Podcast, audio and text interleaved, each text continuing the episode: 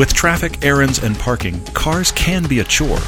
But a great car can be an adventure, a getaway, and a prized possession. Whatever your budget or family require, there's a car out there you'll love. We're here to help you find it. I'm Todd. I'm Paul, and this is the Everyday Driver Car Debate. Maybe I just missed it, but are, I- I'm trying to think of how many cars in the industry have a separate warranty for perforation. I know you listening. Think I've never nuts. seen that. Happy Tuesday. We are we are driving a uh, a Hyundai uh, Santa Fe Limited. Okay, so that is their five seat. We have a we have an offering in this category as well. It's I'll be honest with you, it's fine. It's not a standout. I thought of it as the invisible car. It is kind of the invisible car. Not because it's not good. And we like Hyundai and we've shown Hyundai a lot of love, Mm-hmm. but it seems to me this was designed and conceived before Hyundai got all spicy and, you know, just started trying things like let's fold this paper into that shape and let's try that and let's throw that dart at that board. And we're just trying stuff and they're Yeah. coming up with cool things in almost every category except for the Santa Fe. I'm thinking there's a current redesign Well- in the cards and they're going to be bringing that forth soon. But this, the Santa Fe has not been touched by Hyundai's magic yet. It it has a feel of we need something here. It's good. Yeah. It has all the it- safety yes. features. Yes. It Yes, fine. runs perfectly well. It starts and runs and it feels solidly built Mm-hmm. and great. And I just think, And yeah, um, I It- feel it's just not a standout. It's just not a standout. And it does feel invisible. I agree with you. It. I just want to run this through real quick. Now, the Monroney is always very funny. Now, if you don't know, the this is the sales label you see for a car. They're called the Monroney, which is an awkward name, and this is named after the senator that pushed through essentially customer awareness. The customer should know what a car really costs versus the guy at the car dealer just going, "Well, this one's this much." So that was it became a standardized thing. You had to put a Monroney on the car. It's named after him. That's why it has a weird name. Right. I have the Monroney in front of me, and it's always funny to me the things the manufacturers say we should put that on the Monroney versus in the brochure, like on the Monroney on the side of the car. There's almost more information here than there is. The brochure is very like, It's you know, caps and guitars and but ball it's very caps funny and because sunshine. some and, so like we just we have a piece coming up this week on the Subaru Ascent. It's coming up to YouTube, and we talk about a random thing mentioned on that Monroney as well. So wait for that. That's coming Thursday. But this on the Hyundai says the top thing on the Monroney says standard features America's best warranty. which it is. Which we knew. Yep. Five year, 60,000 mile new vehicle. Yes. 10 year, 100,000 mile powertrain, which is fantastic. But then under that is this line we've never seen before separate warranty line, seven years, unlimited mile, anti perforation warranty, which all I can figure out that's for is the leather seats. Anti perforation? My mouth is hanging out open over here. Nomenclature is very important because it doesn't say anti-puncture. Uh, it says anti-perforation. And there's a lawyer somewhere that has backed that up. Plus, it's got a little asterisk. Look out. That would be frightening. I this is all very interesting. Somebody educate us because I'm shaking my head at this going Anti-perforation warranty. So, welcome to your anti-perforation podcast. We have uh, car conclusions and many, many, many, many, many, many of them in this episode. And plus, we have a really cool car debate from Jillian as well. Summer's here, and with that comes sunshine and blistering hot car interiors. I know that leather seat seemed like a great idea at the time until you scalded your legs. All you need is a custom sunscreen from Covercraft. These foldable sunscreens fit perfectly in the windshield of your car and they keep your car a lot cooler while you're off enjoying the sunshine or whatever you're doing. I have used these for years and I, I'm telling you, I swear by them. These custom sunscreens from Covercraft are available in a whole range of colors, and they're a simple, affordable way for you to keep your car cooler all summer long and protected from damaging UV rays all year long. We swear by our custom sunscreens from Covercraft. It's one of our favorite car accessories. And remember, you can get 10% off your car sunscreen by using the code EVERYDAY right now at covercraft.com, or you can follow the link from our sponsors page. Good news, everyone. The Maserati Ghibli Hybrid is coming. I just wanted to share the headline from the press release from Maserati. Hmm. This car will be the spark that hit Maserati's tower, and it's given way to the brand's electrification of the future. I, I'm I don't know what that means. You're quoting? I'm quoting. I, I pulled that from the press release. The That's- spark that hit Maserati's tower is giving way to the brand's electrification of the future. Is this like is this like, you know, Poseidon's holding up his, his pickle Yes. fork and it gets struck by lightning? Is this what this is? More cocktails for everybody. More hors d'oeuvres. Holding up the pickle fork. The next round's on me. They haven't seen my Miserati shirt yet. I'll guarantee No, you they that. haven't. They haven't, but it exists. It's awesome. You can get that on our store, by the way, if you need it. Because I'm telling you right now, you need it. The Maserati shirt it. is fantastic. It's yeah. yeah, it's it's fun. All right, well, uh, you know how I mentioned Avance.com last podcast, I believe. The founder Adam Kramer wrote to me. Oh, yeah? Adam, thank you so much for listening. He said there's less emphasis on the car swapping aspect, so there's a bit bit of a clarification for me and therefore for you listening. He says there's now more of a general all-around membership club feel, and Hmm. that includes a variety of events and discount partners. He said sort of like PCA, sort of like BMW, CCA, cool. and Audi Club all rolled into one. He just wanted me to put that out there and Cool that he's listening so- and wrote in. I think that's great. Yes, Adam, super cool, fantastic. And uh, yeah, pretty pretty cool that he's built this from the ground up. And I had met him first when he was just in the middle of building it, Mm-hmm. Yeah, and it's yeah. really become a thing, which is pretty cool. So that is Avance.com. Do you see the uh, the Lotus rumor? Here's the Lotus rumor. I, look, it's Indeed. rumor, but I want to mention it real quick. Uh, let me connect the dots here. Also, Lotus uh, has is an awesome car company. and I love their stuff, and they've never had enough money, ever, ever. the story of their lives. They have been owned by just about every car company you can think of. The closest analog I can think to compare so, it to huh? you is Lamborghini, who was also owned by everybody until they finally landed at Audi. And what Audi did was bring them consistency and backing and money and part sharing. And now Lamborghinis are something you can buy and like drive every day. Crazy idea. Hmm. Okay. Lotus has never had that partner. Now Lotus is owned by Geely, who also owned, owns Volvo.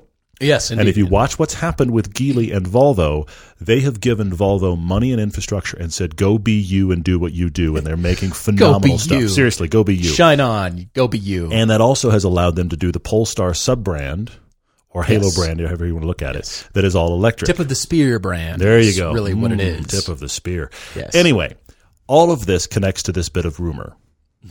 the rumor is that Lotus is making, they don't even tell you what, one more gasoline powered cars. Now, is that the new Elise? Is that an updated Evora? I don't even know. But they're supposedly going to make one more gasoline powered car and then they're going to go all electric. yeah. Yep. Well, the actual quote is everything's going to have an electric component, which is a little, which isn't really the all electric headline. I just want to clarify. You mean a battery? Great. Yeah. So anyway, but what I think is interesting is Lotus. I feel like is, and I say this as a fan, they are uniquely positioned to be an all electric sports car brand Yeah. in a way that Porsche and many others are not. Indeed. Because Lotus is so oddball in their own way that they could go there and there would be, I think, less outcry than a lot of other manufacturers. Of course, they have the Evija, the $2 million electric bullet. I watched the video on that thing. So cool. It is very cool. Oh, it's so but what I think is interesting is, you know, the, the Lotus slogan we all know simplify and add lightness. Mm-hmm.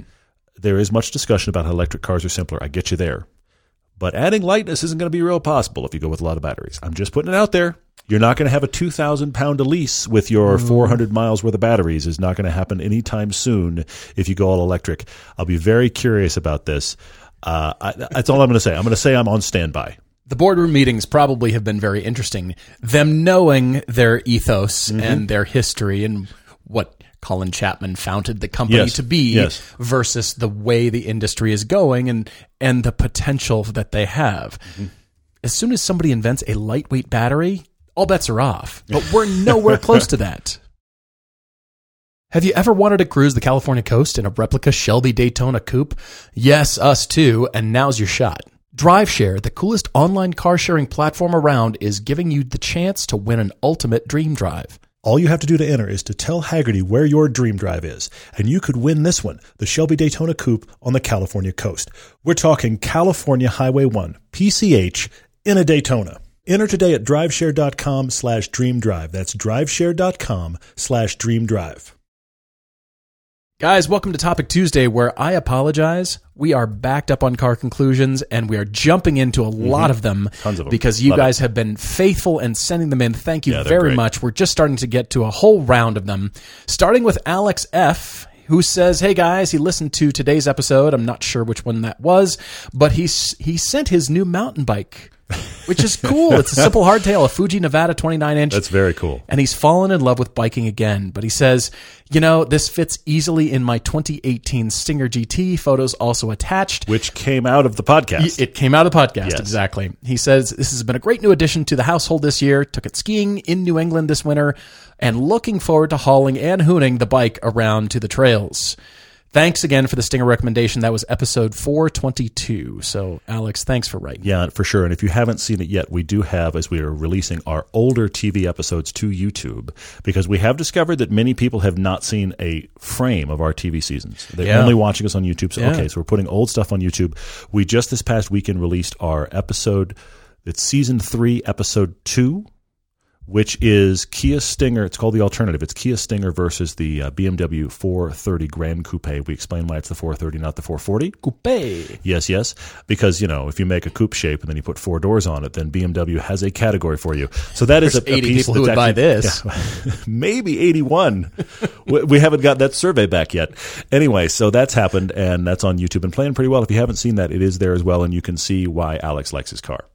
Lucas S. writes to us as a longtime listener and viewer. Lucas, thank you so much for oh, writing. sure. We have answered many of your questions, and he says, I'm thanking you because he traded his 2016 Lexus IS 300 all wheel drive F Sport Okay. And picked up a new 2019 Miata RF, and it is our fault. It is very our fault. We will take responsibility for that That's one. been a car we've talked about at least twice. At least twice. Once or like per podcast. Yeah. He said the decision came after listening to one of the recent episodes when Todd, you explained your no compromise car ownership rules. Hmm. And thankfully, his family situation allowed him to downsize to a more economical vehicle and more fun, which meant your words hit home very deeply. I, I get lucky now and then. I say something that somebody finds a hears. truffle, is that yeah, what you're totally. saying? I say something that somebody hears and goes, "Huh, that guy's not just a hairy idiot. It's great. It really works well." Yeah. So his family's laughing at him, at Lucas, that he got himself a midlife crisis car. You know what? My mm-hmm. midlife crisis started at 27 when I got that 928. It started before then, but I, I don't think so. We're, No, but he clarifies that. Said he says, "I've I've had this crisis since I started driving. I just haven't go. been able to do anything about it." Which is what we talk about. Here if we this go. is, I, I'm sorry, I'm saying it again. I've said it before, but I I need to reiterate this. If you just bought a sports car and you are of an age that people go, "Oh, is it a midlife crisis?" First off, if you bought red, that exacerbated your problem. But Sure, right. If you bought a red convertible, which he bought a convertible, but like, are you on vacation? yeah, people in their their 40s and up, let's say you buy a sports car, and nobody in your neighborhood's ever seen you drive a sports car before, and oh, he's having a midlife crisis. Yeah. It might be literally that you've always wanted a sports car, and this is the first time you can actually justify and afford one. And that's valid. But I am going to give you this cautionary tale. If this is the first of a series of sports cars you own until you can no longer drive way down the line, Yeah. then that just proves it's not a midlife crisis. I just finally can get to driving what I want. That's different than, oh, I bought a sports car and six months later I said, yeah, it's not me. That was a midlife crisis. My grandfather didn't stop driving until he was 98. That's one of my favorite stories is his, is his warranty story. It's the best ever. All right. So his thank thankful he says his wife understands his feelings. She agreed to the purchase as well. That's very important. And he says it is important to have the support of your loved ones when you're doing something rather crazy. We don't think so. This is not crazy zone over here. This is not- normality. You haven't gotten close to crazy yet. I hope your wife has driven the car. agreed. I hope she not only rides it, but, but drives it and likes it because that would be even cooler. All right. Russell Morgan writes to us. He's loving his F80. Oh, that's cool. He says a few years ago he wrote to us about a car debate he had raging. He has owned many cars, and pre kids, he used to do high performance driving events mm-hmm. and competitive autocross in Florida's NASA. But when he wrote to us, he had moved to Seattle and had kids. Poof. These, these things happen, yes. After a decade of built turbo Subarus, WRXs, and two STIs that he raced, Okay. He still wanted something that was fun to drive and had his hair on fire like a 360 wheel horsepower Stroker GT30 Turbo STI. But it could actually be a family car if it had to be. I'm doubting that STI was quite ready for family duty. Interior stripped out, it's Yeah. caged when Fast, rains. no. Sounds like a snare drum on the roof. I think your wife would probably appreciate that. We talked about GT350s at the time as possibly being a good fit, and he drove two of them. Really liked the 2016 at the time. But then he looked at other cars like the C Class AMGs and E E90 M3s, and then he landed on the F80 M3. And he said his first two test drives in DCT cars were not impressive. His STI felt faster. Well, you're you're used to racing, and You're used to you're conditioned car. in a Yeah. different And category thing- than most people. That thing being a bullet for sure, yeah. He says, you know, it felt faster, but he didn't realize until the third test drive that the traction control was killing the party. Hmm. When he disabled the feature, the car came alive. Remove nannies, have fun. He's been a bit of a turbo junkie for a very long time, hence the decade of WRX. Decade of WRX. But the F80 is an absolute beast. He says, wallop of torque past 80% throttle in that thing. It just broke the tires loose. And he says he added a BMS Stage 1 piggyback unit. but adding power, he said, would make the situation worse. What I love about this, Russell, is that you you reveal to us that you're a guy that has tuned stuff within an inch of its life. And then you buy a BMW M3 F80 and you decide this isn't quite enough yet. And so the first thing you do is figure out how to tune that as well. I, I just love that, that that you have the disease. I love it, my friend. It's More power. Well, what he's done now is reflash the ECU with a boot mod 3 to OTS stage 1 map, and he says the car is amazing now. he says it sounds like a sales pitch, but you know what? He says this is a testament to what that F80 is truly capable of. Okay. We always say that with the competition version of each BMW that comes out. We're sort of like, why did there need to be the original that Yeah. wasn't Shouldn't you have made No. this Like- version? weak noodles? The, now this is the one you should have made in the first place, and just call it the what you called the other one instead of adding more words. Well, and, and then in the case of the M2 is the weird one because a lot of times when they do this, the competition is the spec that we wish they'd done originally, but it's like a tightening and a refreshing. In the case of the M2, it's a whole different engine. yeah. And they don't actually lead with that. It's just like, oh, by the way, this is the revised M2, the competition. But the reason we're not selling the old one is because the old one had the old engine and it was was terrible, quote unquote. janky engine. But honestly, watch our film Icon where we drive all the BMW M3s plus the 1M and the M2. We still really like that original M2, and they're cheap now too. Speaking of which, Russ paid fifty eight thousand for the car with sixty seven hundred miles on it. Okay. BMW still strangely covered all the maintenance until the warranty ran out, which was cool. Car now has 33,000 miles on it, and as long as he does the service, he says the running costs are low. It's been Okay. bulletproof reliable. That's just like. Maseratis. That's I great love it. He's loving the car. just like Maserati. Oh, That's ya. going to be BMW's new slogan. You know, it used to be the ultimate driving machine. Then it was what something I forget, and now it's going to be BMW, just like Maserati. yes. Maybe I'll, eh, I might backpedal on that Don't one. don't send that to them. They won't like it. All he does is look back whenever he parks it at the back of the lot in Paul parking. I know it. perfect. I, get love it. That's great. Three what we years want. later. Thank you, Russ, for writing. Shane wrote in after listening to podcast 497, where we were asked an interesting question about a guy with a white car that was seeing rust spots in a year old car. That's right. And we were kind of shaking our heads. And I will admit that many of you, Shane and many others, actually wrote in with, I think it's this, I think it's that. We had, you know, Yeah. things that we think it was hauled by this kind of transport and that kind of thing. There were a lot of discussions. But his comment was that he believes it's rail dust, which is brake dust that comes out and fuses itself into the paint. And he is recommending, I think this is hysterical, he's recommending a garage clay bar from our friends at Griots. He's Yeah. saying plug, plug. Apparently he has one and loves it. But he said if you do that in elbow grease, it will get rid of those spots and then you put some sealant on it and it won't happen going forward. So Shane believes he solved this problem. So if you're listening from when we talked about that on 497, uh, you've got Shane to thank. Well, he says he was captivated by a Fiat 500 Abarth in Boston, and he wrote in about ending up buying a Can-Am Renegade XMR 1000R instead of a car. Okay. Wrong podcast, but great. Awesome. Well, then he adjusted his budget, as many of you do after you give me all kinds of you know what for uh-huh. blowing out the budget, and then Yeah. you, I adjusted the budget ten thousand dollars in the positive direction. I'm just, you know, yeah, well, dishing it back a But, little but bit. you're stating the, we're stating what really happens. We've got another one coming up here in a few minutes that where the budget doubled. I mean, this does happen regularly, so I have I'm to back your you, play. I'm So yeah, go on. I'm not that I'm crazy, but I'm not that crazy. Anyway, so he fell in love with a 2009 Mini Cooper hardtop with a six speed. The Abarth definitely had more personality from the exhaust. Yes. But he said the Mini got him with the quirkiness and the feeling of being safer for the kids. It's all in the name of research and safety for the kids. While Safety being bigger, bigger having a very good crash rating, also important. Yeah. He says the handling is outrageously fun, especially compared to his 2017 F-150 company truck. That's a low bar. I was going to say anything compared to your F-150. this handles better than my F towing. one fifty. That there's a there, that list is lengthy. Just so you know, yeah. Picked it up for forty six hundred dollars, and will slowly be fixing it up with the kids. And who knows, Okay. maybe it'll be his son's first car. Cool. All right. So yes, we have uh, been working on reinfecting you with the car disease, but he couldn't be happier with the purchase and the ongoing project. I love it. And he says the kids will constantly be asked to take the mini wherever they go, unless it is his English nana who lives nearby, unless she steals it and never comes back. And he says that's very So possible. the whole family loves it. I think that's great. I love that. That's cool. really good. Ted wrote in as well with car conclusions. He's saying he's listened for a long, long time, but uh, he was looking for a runabout because he had. Remember that F one fifty? We're looking for cars that handled worse than the F one fifty. Here's one: the extended length crew cab toy hauler F three fifty. not an agile car. Hatchie and Handley is not where this lives. He had that. He was looking for a just a just a quick little runabout. Who cares? And so he went to his local Ford dealer mm-hmm. and was looking at a Fiesta SE. Just a little nothing Fiesta, don't care, need a runabout, that'll be fine. It was going to be $10,000 Canadian. He thought that's going to be perfect. And he left with a Fiesta ST with 0% financing and free maintenance for four years, winter tires, and he cannot drive this car enough.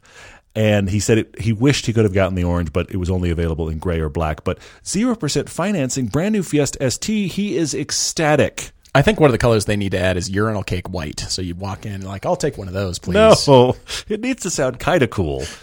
he says molten orange was not an option, but in the four years he's had this thing, it's been an absolute blast. Are there better cars out there? You bet. But since then, his business has changed. He's had to bail out some family members who ran into significant financial issues.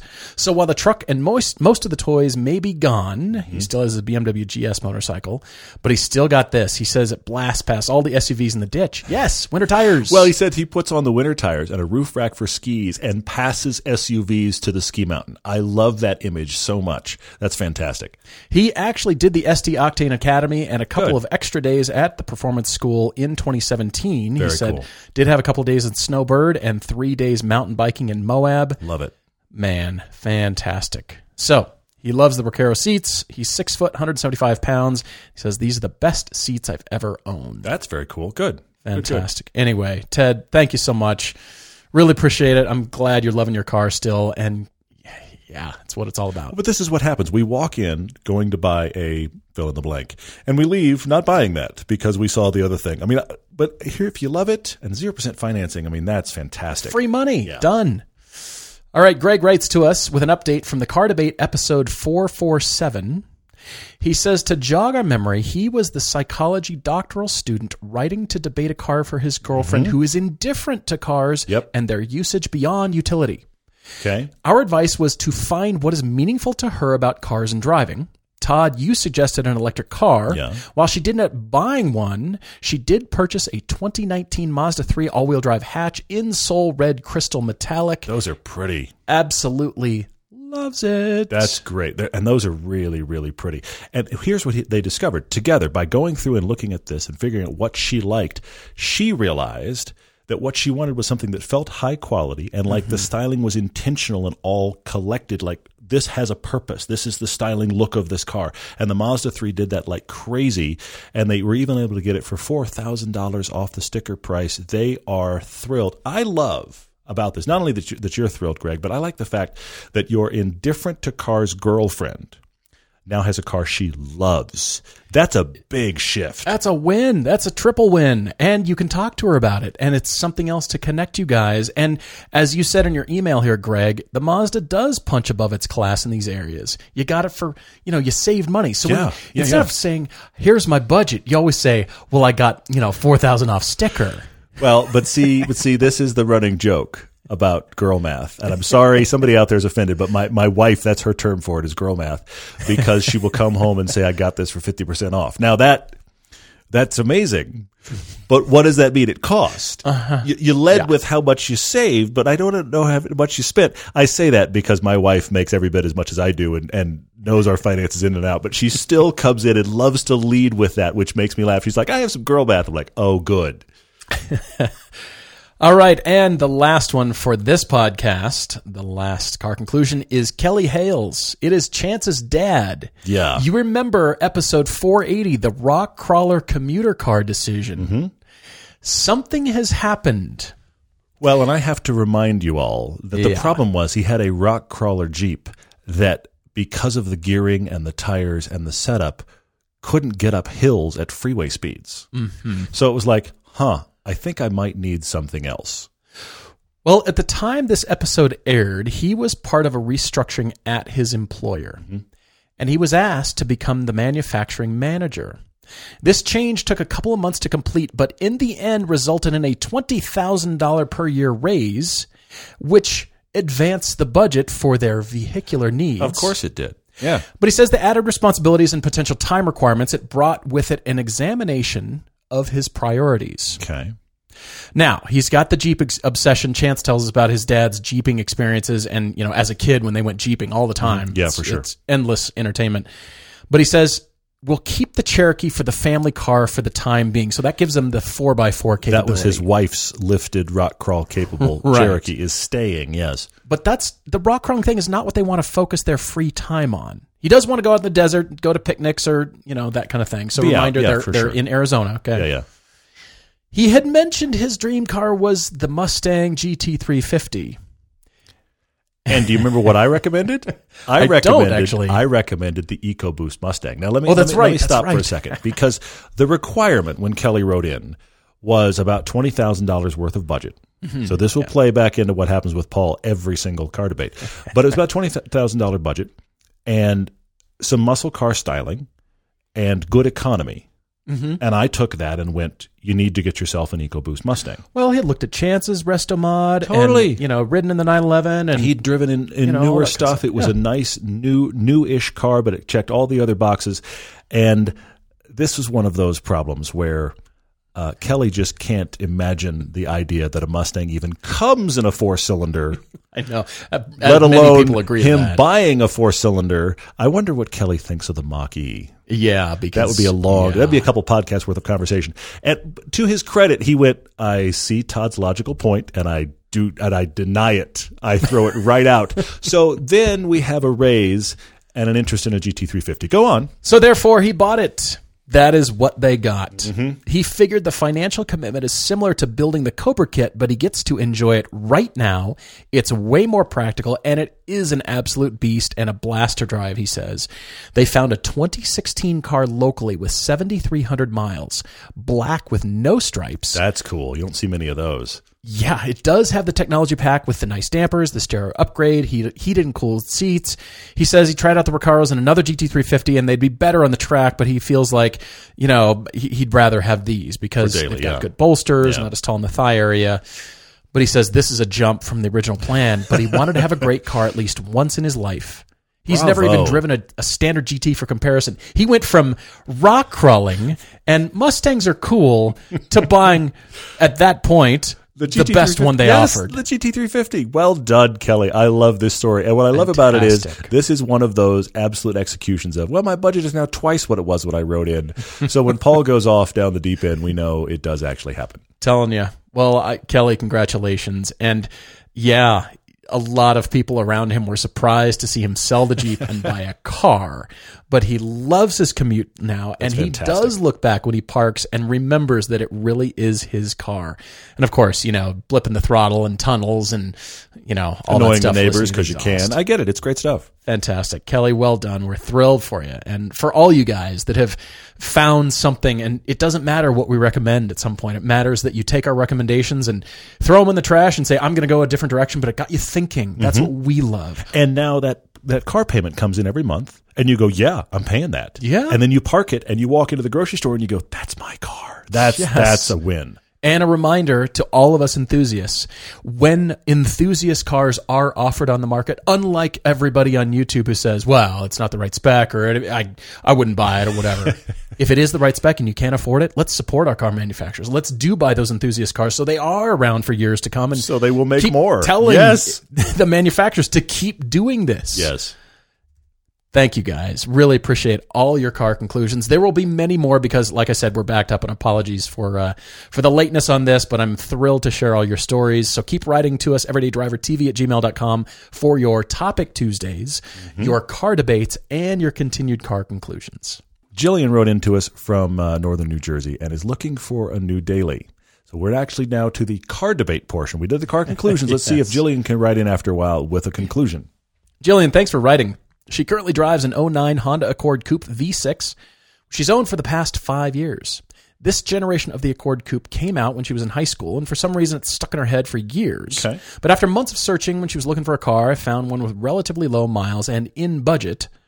So she bought it for herself. First adult purchase. I and it's it. taught her so much about owning a car, maintenance and tires. but she's ready for something new already. I love that. I love that. No, it's great. I think it's fantastic. And that was a good gen of the Accord Coupe V6. We drove it a while back in a comparison, and our only complaint was need better tires. But you said you're already learning about tires. You may have solved that. The other thing I think is funny is when she started test driving things, it wasn't until she started test driving things that she realized that Accord's a lot bigger than I thought it was. Yeah, Because she started driving stuff that is genuinely small and realized my car's bigger than all of these. Yeah, you know, you come back to your car at the end of the day test driving things, Mm-hmm. and you'll think one or two thoughts. Oh, I have to get in this? Yeah. Or, huh, I still like the dynamics of my car. I, True. I'm still doing True. okay over Yeah, here. yeah, yeah. Just kind of depends. Well, the new Daily needs to commute 40 miles round trip on mostly highway, but some stop and go. Okay. But it needs to be an automatic. Because of that commute. Sure, I see that. It also needs to hit a budget of $22,000, which I'll, Okay. I'll do my best. Okay. There's no other restrictions really, but no manual. It's still on the list, but you know she still hasn't learned the skill, which is and, fine. And she's commuting in Exactly. New Jersey. So those two things are Exactly. keeping the manual out of the discussion for right now. But the key thing here is new experience. And Yeah, happy to get winter tires. Really, the rest of it's kind of on the table. What I find funny is that she drove the M235i and thought it was a bit small. Mm-hmm. Now, I don't think of that as necessarily a small car, but it clearly was smaller to her than the Accord. But the top of her list is the GTI, which I don't think of as really any bigger than the two the, the 235. So Yeah. it's interesting. We're in a she kind of has some that she likes and not others, but we can kind of go a little smaller than the Accord. But I don't think a really small car is in the cards here. My concern was the potholes and uneven road surface discussion here, Jillian, especially weather. But northern New Jersey, yeah, potholes. She'll combat the latter with winter tires, she said. But you know, if we recommend something too stiffly sprung. I don't want that for you. right. I don't want you to be You're like, right. "Yeah, I got my dream car," and then you're hating the commute. Mm-hmm. Yeah. because Yeah. of just the suspension it's beating you up i don't want you to you know then fall out of love with it just because of the road surface that you don't mm. have so as todd said top of the list is gti uh, she got an experience with bmw while they were promoting their new 3 series last year did a few autocross laps and really enjoyed it but then drove an m235i and wanted to love it but found it a bit small Yeah. which is where the realization of how big the Accord was that that's where that came in. And an automatic BRZ was test driven. I saw that. Was I found a bit yeah. lagging as a daily commuter. I agree. It's no good as a commuter. I don't want to commute in it. But on a mountain road, comes to life. Mm, It's not. It's not where it shines. Is the commute. Even though I I would drive it all the time, but anyway, I know you would. But, but And you to- did. But to her credit, she said that feels like the right car when she's ready for a manual transmission, and there I fully agree. Okay, yeah, That would be a Yeah, really, I really because it's got a great manual transmission. It's an easy car to learn on, and it has enough driver engagement. I know I'm talking about the '86 again. Has enough driver engagement that with the manual you would you would enjoy all of those inputs really well. So I think that is on your to do list later. Would be a BRZ or an FRS or 86. I think that's excellent, but where it's not where we are right now. Right. With twenty-two thousand dollars, you've got a lot of good options, a lot of drive homework to go do. I wanted to go in a bit of a different direction than just hot hatches. There are some good ones that you can look at, like Golf R's with the DCT, like Caymans with the PDK. It's not a hot hatch, but you know what I mean. Mm-hmm. There's some great cars out there that are still very lively and great to mm-hmm. drive in the dual clutch form. Okay. The Veloster N with the DCT is coming. Just keep that in mind. If you can hold out for just a bit longer, the Veloster N. My problem with that is the potholes discussion. Yeah, I don't know that It'll beat you up. car. Yeah, I don't know what it is. So I went over here to Mini Cooper, Mini Cooper Okay. S. Good, good, good. That's an interesting discussion. Like the 86, I feel like that com- car comes to life with a manual transmission. I do. Mm-hmm. So I thought if you really want to, you know, go to Bargain Land, welcome to Bargain Land. All cars very cheap today. yes. Let me show you an E E36 BMW M3. Oh wow. Because the automatic with those cars are cheap. Oh yeah, big time. E36 Spend, spend a third of your budget. Yeah. M3, nobody wanted the automatic. Everybody's desperate to find the Mm-hmm. Manual, point. which are All the expensive cars. Yeah, yeah, okay. But you could still get the dynamics of that car. I'm just wondering, you might be able to find. Well, it depends on if you like the SMG or not in the E46, but Mm-hmm. Eh, just think of like this is like Paul's Maserati, and you'll be fine with it. well, no, you'll you'll drive it and think, how does he tolerate this? Well, That's maybe. what'll happen. Yeah, Maybe so. SMG's really hard to push off on that car. Yeah. But here's the car that I thought could be the standout for you because it's so different. Okay. It's dynamically different. It is still large. It is the C6 Grand Sport Corvette. Oh wow. What do you think? What do you think? Um, just just well, yeah, chew on this. It's very It's different. interesting. It's very different. I think the great thing about it is it gives Jillian a completely different experience Yes. that I think she would like. And that is a car that is commute worthy. I know it sounds insane, but those cars will happily just commute. Now, please go take it somewhere and drive it hard, but it'll happily commute. Mm-hmm. Yeah. Now, what is her tolerance for taking a sports car like that through potholed roads? Agreed. Agreed. And what kind of stuff needs to be carried in life? Now, it has a huge hatch, but it is a two seat car. So I don't know where the line is here. I don't know how you use that Accord Coupe. Do you fill it all the time with stuff, or is the Unknown. stuff in the back hatch of the C6, which has got a, a very large back hatch? Could you get by with that? I mm, I wonder about the commute because I like the idea a lot. it can do the GT cruisy commuting thing. All Corvettes can. That's what just- they've been really good at. Yeah. But then, you know, when you want to step up, you've got Totally. Mm-hmm. power and you could autocross it, you could track it, you could cross country it. Mm-hmm. Yeah. It does so many things well. Of course, because the low price, you get the uh, not as ideal interior. Not as ideal. That's that. That was subtle. Well done, sir. It's just yeah. it's something to weigh. It's just a, a left turn. Mm-hmm. I just wanted to hear me say it. I'm going to leave it there. You might be able to just say throw it out, not interested, but just Okay. food for thought because the platform is so different. what else? Anything else in there? I'm kind of I'm full. I, I could keep naming cars because Sure. there is such a litany There's of cars ton. There's a at this price level, but those are the ones I'm sticking with. Twenty-two thousand dollars. The big thing I want for you, Jillian, is a different experience. Yeah, Okay. definitely. Now I'm going to start with something pretty similar to where you are, and then I'm going to go toward different stuff. I think I still think that M235 is really fascinating that it didn't work for you because it felt small. I don't think of Mm-hmm. that car as overly small, but okay, I'm I'm trying to be cautious of that. But the fact that you list the GTI made me go here because I also want something not only a different experience, but something that you don't see a ton of. Okay. Okay. And I like the GTI. There's nothing wrong with the GTI. But what about this? You know what you can get for 22 grand? Hmm. They're out there. Look them up on Auto Tempest. They're just around. Audi S3s. Oh, Audi Now, S3. they can go up quickly, but it, with 20 grand, you can find them. 20, 24, that's How many the sweet miles? spot. Oh, they're not that bad. I'm looking at them here. I've got, uh, here's one with, uh, for right at 24 grand with 50,000 miles. I've got, and That's that's, not a, bad. That's a 2015, for example. Okay? That's not bad. So it really it it varies. I'm scrolling through quite a few of them here, but okay, here's a 76,000 mile 2015 for twenty thousand dollars. S3 Audi S3. That is the sedan version of the Golf R. I that's kind of cool. I That's I kind of wonder if that is if you like the GTI. I kind of wonder if the S3 is the answer. But the interesting thing about that car is. We did an S3 versus M235i comparison. Those cars are about the same size. This is where Yeah. I'm confused because the GTI has worked for you and those other cars haven't. And I'm wondering if the hatch is kind of making you think the car is bigger than it is. I did have one car that was similar to what you have and feels to me like the updated dynamics of what you have. You have this Accord Coupe you really like. You like the size of it. That's front wheel drive, does have good dynamics. What about a current gen Mazda 6? Okay, yeah, those are Fan- they're the same size as, an Accord, right? Fantastic interior, great technology, nice place to. I would commute in one of those and never think twice. They drive Never better than you twice. think, and they, drive do. really well. We have a comparison Yeah. coming up of sedans of that type, and that's in there. So Mazda six is, is one, and then I was trying to think, okay, hang on, what if we go that size, but this budget, and try to go rear wheel drive? And you know what's very close Hmm. that you're not going to see any of, Jillian, and they're very cool. The Infiniti Q50, but the Red Sport starts at about twenty three grand. They're not that cheap. 23, 24, I found a few. They're still selling them new Now, for her- fifty or more. uh, 50 or more. Now her budget is 22. I'm above budget, but Q50 is interesting. Q50 Red Sport for that money, that's where it gets interesting. that's a find. 400 That's- horsepower that's a new level of luxury you probably haven't experienced, which is a good thing. and big rear wheel drive power. power. It- But it would be Yeah. perfectly nice place to just commute Yeah. to. That'd be an excellent commuter. So I, that I, that's as far as I'm going, but I couldn't believe I got so close to your budget and wound up with the not now Q50. You can find them all day long.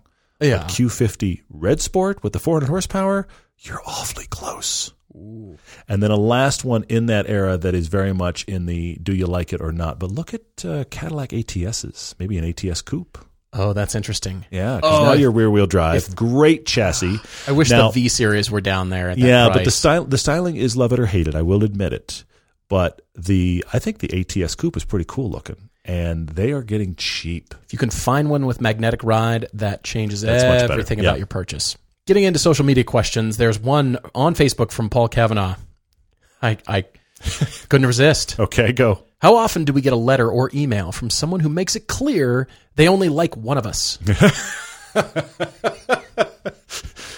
Well, the way the email is typically structured, Paul, is that somebody goes on a tirade about what one of us said. They, I don't know how much they hate us, but they, they leave one out while they berate the other one. Uh-huh. Yeah. Well, first of all, Paul, there's the comments. It's mostly manifested in YouTube comments, but people will say, the guy in this video says blah, blah, blah. I'm going, uh, That is our favorite. When somebody comments, the guy in this video is an idiot. It's like, well, there were two guys. So are we both idiots or do you want to pick one of us? Yeah. I mean, we're both pretty different people and, Fairly. you know, I- Fairly, yeah. don't get that way. I, anyway, so as far as letters and emails, it's mostly if we say something about their baby. If they mm-hmm. own a car mm-hmm. yeah. and we said blank about it, but what's funny is you'll go through the rest of the, the piece and we'll say, well, did you watch the whole thing? Because inevitably people haven't watched the whole thing where we say nice mm. things about it, but here's this one area. It was just like the GTR at the very beginning. 10 or more years ago now, we didn't like the driving dynamics. The people who owned them then said, guys, you're right. I still love my GTR. the rest of the internet had a conniption Yeah. and melted down because we were wrong because it was the best car ever. So if we say something about their car, inevitably that means, well, okay, we know you own this car that you're talking about. You haven't actually come out and said it, but yeah. we know you own it. your hat. Yeah. And it's mostly about, well, you guys said. Well, which one won? You know, who was it? Yeah. Yeah. And it's okay for us to take the the shots over here because from the very beginning we've always said, hate us both, love us both, Mm-hmm. hate one of us, hate the other, Yeah. form your own opinion. Yes, for as sure. long as we get the debate and the discussion going Yeah, and yeah. you're better off, that's what we want. So it almost it doesn't matter. And after a decade or more, you know, we've developed pretty thick skin because we've had to. we do appreciate all your comments and we read them and we go, okay, if there's truly we're way off base and we're wrong, we're the first to raise our hands and be like, all right, we're idiots over here. Well, there's plenty of times that we have learned stuff from toxic comments. And I mean that truthfully. And sometimes, and that was the big skill first getting into this, was trying to find is there anything of merit in a comment that is toxic or a person that is raging at us? Because mm-hmm. a lot of times there's stuff to still learn in there. Sure. And we try to find that. Other times we just kind of laugh and shake our heads and go, Did you see this one? Did you see this one? and then we shake our heads and we go on and we do something else. Right. Which is always interesting. Kirk Meyer on Facebook has a track daily crush that's pretty difficult. There's a lot of them on here. Did you notice? Mercedes Benz GTR, Oh.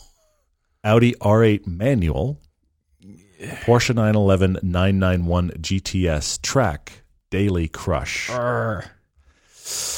Wow. Um, I actually think I'm going to a- answer this knowing that the Audi R8 manual is a fantastic car that I would personally like to own. Mm-hmm. And I'm still crushing it. Yeah. Because the Mercedes Benz, being an automatic, having the nicer, newer interior is going to be a very nice place to be if you're sitting in traffic or if you're hooning through traffic. Fantastic. And that GTS 911 is going to be awfully good on the track. There was another track daily crush over here from Matt Guerra 82. He dared me. Uh oh. They're all Porsches. Oh, yeah. Feel free. I'll just sit here quietly. Yeah. It's hard for me, but I will. Cayman 718 GT4. So the really the brand new Cayman that I really really want. the 911 GT3, which I love and really want, and the 959, which I love and really want. Noting a trend. Yeah. Matt, I'm trying here. I guess I would. What would I do? Hmm. Uh, you walked down this road. I did. Yeah. He dared me, and I, I thought, oh, okay, I've got this, and now I'm looking at it again. I would. I would. Tune in next time Oh, when Paul makes a conclusion. Darn it. I am going to daily the 959 I thought you would. because who gets to daily a 959? Because you'd be the only one ever. Yes, I hear you. the Cayman 718 GT4 is apparently brilliant on track. I have no doubt. This is my track car, which means Mm-hmm. Gah, crushing the GT3. Wow. I did it. All right. I don't feel good about myself, but I did it. I am the problem 28 is asking me. He says, I refer to the Elise as my cul de sac car, meaning a car where there's no next from that. Now, let me clarify. I will get a different car. it's just there's not a clear progression of, oh, if you have one of those, you need one of these. But then he's saying, wait a minute, hang on, hang on. isn't the Evora the next logical step? Why do I not feel like they're connected? Let me clarify. The the Elise has a level of raw connection that even the Alfa 4C, which is almost exactly the same size and almost exactly the same weight, it can't even match. Huh. Okay? The Elise hasn't had another car come along and people at large are going, you know what this is like? This is like the Lotus Elise. The 4C got close. That was the initial press. And then it was like Still a thousand it's pounds just- heavier or something. well, it's not, but it, it, it's cl- it's close. Actually, it's a, it's like 400 pounds heavier, four or 600 pounds heavier, Okay, depending on not your spec. It's down there. It's close. It's manual steering. It's it checks almost all the boxes. But yet, if you drive an Elise and a 4C, you go, yeah, the Elise is better. So it's not like the 4C mm-hmm. is the next step to oh, it's the same idea, but just a little bit better. The Evora is almost exactly the middle ground, and I love it between the Elise and the Cayman. Yeah, I It's almost exactly the midpoint. I would love to have an Evora. I'd love that to be next. I'd love a 400 or a GT would be amazing. There's a big price jump. There's a big weight jump, and it does have comparatively it keeps you a little bit more at bay than the Elise does because the Elise is a fire hose all the time of info. The Evora is something where it's like I could do a road trip, and the Elise is like really. so that is the difference. And, and plus, keep this in mind: the Evora weighs three thousand pounds which is not heavy in modern cars, and that is a thousand pounds more than the Elise. That is a big difference in feel behind the wheel. So that's the reason that I've got a car that has no next. Huh. On Twitter, Ben Davis just watched American Original to make sure this question was not answered previously. Uh-oh. Also, an excuse to rent the film. okay, good. What does Stingray mean in the C7 and C8 generations? Did Chevy or GM just add it to the Corvette name for marketing purposes? Well, Ben, the Stingray discussion actually started in the late 50s and manifested itself in the spring of 1960 for the concept car for the C2 generation. Yeah, yeah. Based on my research and what I can find, the tapered roof at the back of the 63 car mm-hmm. was an extension of Bill Mitchell's Stinger concept that had that blade shaped phallic bulge thing on the hood. Easy there, family podcast, but I am with it was you, yes. followed by a sharp ridge running up over the roof and continued down to the tail, creating the split window car. Mm-hmm. yeah, which makes love. total sense for the original Stingray name. But now fast forward. the word fast forward the word now just means a proper performance version that zora arkus duntov he said was proud to drive in europe so really stingray is the finest of the breed is what they use to describe the car it manifested itself early on from a styling perspective but it did mean performance to zora mm. and it continued to manifest itself in stingray flavors stingray versions throughout the Corvette history. So now Stingray is just applied to the car, but now we have even better versions than the mm. Stingray. Yeah. They're faster, better, blah. I'm going to be the cynic and say uh, this is a marketing department going, oh, that's right, we own the rights to that name. We haven't used that in a while. People haven't heard of a Stingray in a while. Let's put that back on the car. But I'm a cynic. Speaking of poor marketing decisions, can I read you the Maserati marketing blurb again? Can we can we just take a moment and bask in the glow of uh, you know Poseidon raising his pitchfork for a lightning strike? Yeah, uh-huh. That's how it all began. Daniel Yaris says on Facebook, "How do you choose the right car with so many choices? I change my mind daily." Daniel, we all change our mind daily. A- new car shows up in my driveway and I am looking at a different car already. This is the disease. The Daniel, the, the thing here, this is the key in my mind. Accept the fact that your car doesn't have to stay around forever. And I'll be honest, I'm struggling with this with the Elise because it is a weird car, but but a car can be with you for 6 months. Can be with you for 2 years. You don't have to buy a car and think I must have this for 5 years. I must have this for 7. A lot of us do and there's nothing wrong with that either. Your bank payments would suggest that you do, but yes, true. ignore all that. True, true. But very much the thing about cars is you can move on, and that's what we encourage here. If you're not enjoying your current car, move on, or you are enjoying your current car and you want a new experience. But even though that car is my Elise or the Phaeton, two totally different cars, both sitting in my driveway, like them mm-hmm. both for very different reasons. Spent at least an hour today on Auto Tempest just looking at cars. It just happens. Yeah. I wonder how much those cost. Totally, totally. Oh. And that was before I did research for the podcast. I was just looking. I was just looking at stuff. Yeah. Nick Fleetcroft asks if we're stupid for buying, if you're stupid for buying a new 2020 Supra knowing the 21 hmm. is coming out soon and seems to be better. Or do you take the deals and the 0% financing that the dealers are offering? Nick, you wait. Okay. You wait. I. This is a tough one because This is me waiting. Yeah, good job. And you are not known for your waiting This when it comes the to waiting. cars. Uh, the the trick here is the cars are going to keep getting refreshed. There is a big there is a big pile list of changes between the first year 20s and the 21s, but you're right, the 20s are the deals. I think here is my question. What are we talking about weight wise? If you didn't get one of the ones with the current deal, are you out of getting a performance car for the next few years? That's what Waffleophagus is asking on Twitter. If the 2021 Supra is better meaningfully than the 2020, and Toyota has said they'll change it every year, which they have stated publicly, Mm-hmm. yeah, yeah. how do you reconcile buying one when there will be some level of obsoleteness a year after you buy it? Yeah, that's hard. I mean, there's that with every car a little bit. There is. There is. It's hard. You just want it now. And ultimately, it's the driving dynamics that you want out of that car. Whether or not a manual transmission Supra comes at us, you buy it because you love the driving dynamics. You love everything about it and you just want it now. Because waiting is also hard because if you have the means and you can buy it now, you take advantage of the financing. Guess what? You have an awesome Supra and you go get to drive it. True. And and if you didn't have that deal, could you get that car at all? That's, the true. other big question. Is that the determining factor? which which could be a big one here. And I also want to say that look, in general, and I have broken this many times, but I would still say it to people: if you cannot buy the first year of a car, you're probably going to get a better car. I don't care what car we're talking about. Generally, the first year there's tweaks instantly the second year that are meaningful in any car you can think of. The Supra's getting a lot of press, but a lot of times when you look at resale value of kind of pick a car, the second year and on are the better ones. Uh, if you can buy a new car, buy a new car. Period. But yeah, the, the 2020, 2021 thing is a big deal entirely based on your budget and finances, I think. It is. It is. Right. Uh, what else do we have? Daniel likes cars on Instagram says, okay, hang on, hang on. Question. If he gets a Mazda CX5 for his wife and a Tacoma for him, is that the combination? Or should it be 4Runner for her and Stinger for him?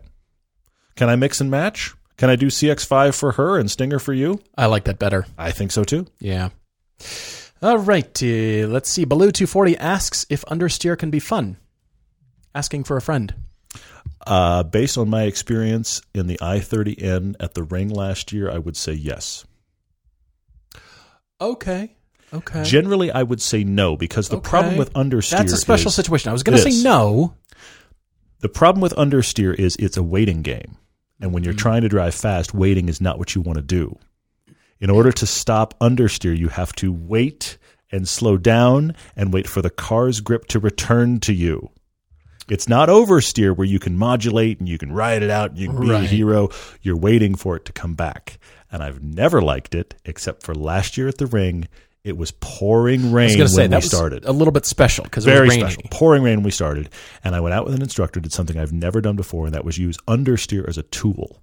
We were turning in crazy early toward the apex, understeering past the apex, and opening up the wheel to be rockets down the straight. I've never driven that way. But you had crazy. to time it when it came You back. had to time it right, You had which to is a time it little really, scary. really well. Yeah, yeah, yeah. Oversteer, you can control it more because you're steering with the throttle. You just Yeah, yeah, yeah. add more gas. But I, less, that, yeah. that that is interesting. Hmm. All right, uh, let's see here. Oh, David Elfring also asks, "How do you practice performance driving on the street without hooning? Can you build and maintain performance driving skills in daily driving?" Hmm. Yes, if you know the skills that you want to work on, you can always practice heel toe and hmm. downshifting and upshifting. You can always do that. It's a matter of drawing the line through a corner with your eye, which you can do with any corner at any speed. yeah, yeah, yeah. You draw your corner entry, your apex, and your corner exit. Mm-hmm. So you can do that if you can see through the corner and you can practice your line even at a slow speed. Yeah. It's what you would be doing on track, following an instructor in his snow tracks or her snow tracks. You can. It's just, of course, not as exciting because you don't you don't get to connect it to a next corner and you don't get to do it at high speed. True, true, true. I will say that on ramps are your friend. Absolutely, yeah. They don't have a speed limit. I've never seen a speed limit sign posted on an on ramp. they post after you reach Yeah. the freeway entry, mm-hmm. then they're right there. Mm-hmm. But in that stretch, there's no speed limit sign. Right Just here, it's do saying. whatever. Derek Miller wrote in and said he bought a new to him car and he noticed that the prior owner had the bass, mid, and treble on the stereo all turned up to their maximum setting. So you know you go in and you can yeah. change the balance. It was all clipped. Yeah. So the question is, uh, if you're clipped out everything equal at the top setting, is that any different than everything equal at the zero setting? I say no, Derek. I say it's the same thing. You've just cranked everybody up equivalently, uh, and so it may have been, well, then you just crank the volume. It also asks him, um, second question, because they'd done that to the stereo, does that mean that they were an owner that got everything they possibly could out of the car? I also think no. This is just somebody that didn't feel like the stereo was apparently powerful enough and they thought the answer was crank all the buttons. That tells me nothing about how they drive. Mm-hmm. Agreed. Okay, last question from me from Philip Andrew Branscombe, who asks if BMW decides the beaver teeth are a bad idea, will they come up with a teethectomy for the cars? A teethectomy. Oh, that that word's actually just fun to see written. Honestly, it's just a fun word. It's- it is a fun word to spell. No, Philip, I think they will come up with a let's reinvest in a new design and new tooling to fix the front of our cars ectomy because no people wanted to buy it ectomy. That's what they're going to end up doing. And I'm calling it. They're going to leave it alone for a year or two and then kind of scratch the back of their neck and say, yeah, maybe we were a little bit hasty. Here's a different design. Hope you like it. Yeah, Peter Peter Renslow asks a question that I think is going to take some time, man. But here's here's your question: You've only owned either large cars or big trucks, and you're at a place where you think it'd be interesting to own a lauded, really good handling small car, but you've sat in, not driven, a Miata and a Boxster, and it feels claustrophobic to be in something small. Oh, sure. So he's saying, how do I get over this? This car is way too small. Feel now. Peter hasn't told us how big he is, but I think there's a couple things at play here. Find a car where you like the visibility enough. I think that helps. 911s and Caymans are fantastic for their visibility in spite of being very small cars. The Lotus doesn't have great visibility. Convertibles have terrible visibility until you take the top down. True. I bet you if you were in a Miata or a Boxster with the top down, you'd feel a lot better instantly. You True. feel a lot better about True. it. You have to accept the fact that you have gotten spoiled, and I have this with the Phaeton. You've gotten spoiled by space. And space is a luxury of its mm-hmm, own, mm-hmm. but you've just gotten spoiled by the fact that there's just room for everything. But I would submit it to you like this I bet you have work boots and running shoes. Awesome. Okay. And the work boots are fantastic. They do that job so well and they're comfortable and they're tough. And I dropped that on my toe and I didn't notice because I got the steel toed boots on. And they're awesome right now. But you don't want to go to the gym in them. Right. Right. Okay. And when you put on the running shoe to go running or to ride your bike or to go to the gym, you're so glad that your foot is light and agile and set up properly. This is the mindset change. Realize that you're not getting this small car to do the big things. You're doing it to be focused. You need it needs to be tight fitting. Like a running suit, if you will. Hmm. That's what you need. And if you go into that mindset and you maybe put the top down, you might be okay. Guys, thank you so much for your questions. I say it all the time, but it's you that run the podcast. It's very cool. Yeah. honestly. I really appreciate them. Keep writing your questions, everydaydrivertv at gmail.com. Just drop us a line, tell us what's on your mind. And we're looking forward. We're already in the midst of thinking about season eight. Season seven hasn't come out yet for those of you keeping track. Yes. I know. Cheers, everyone.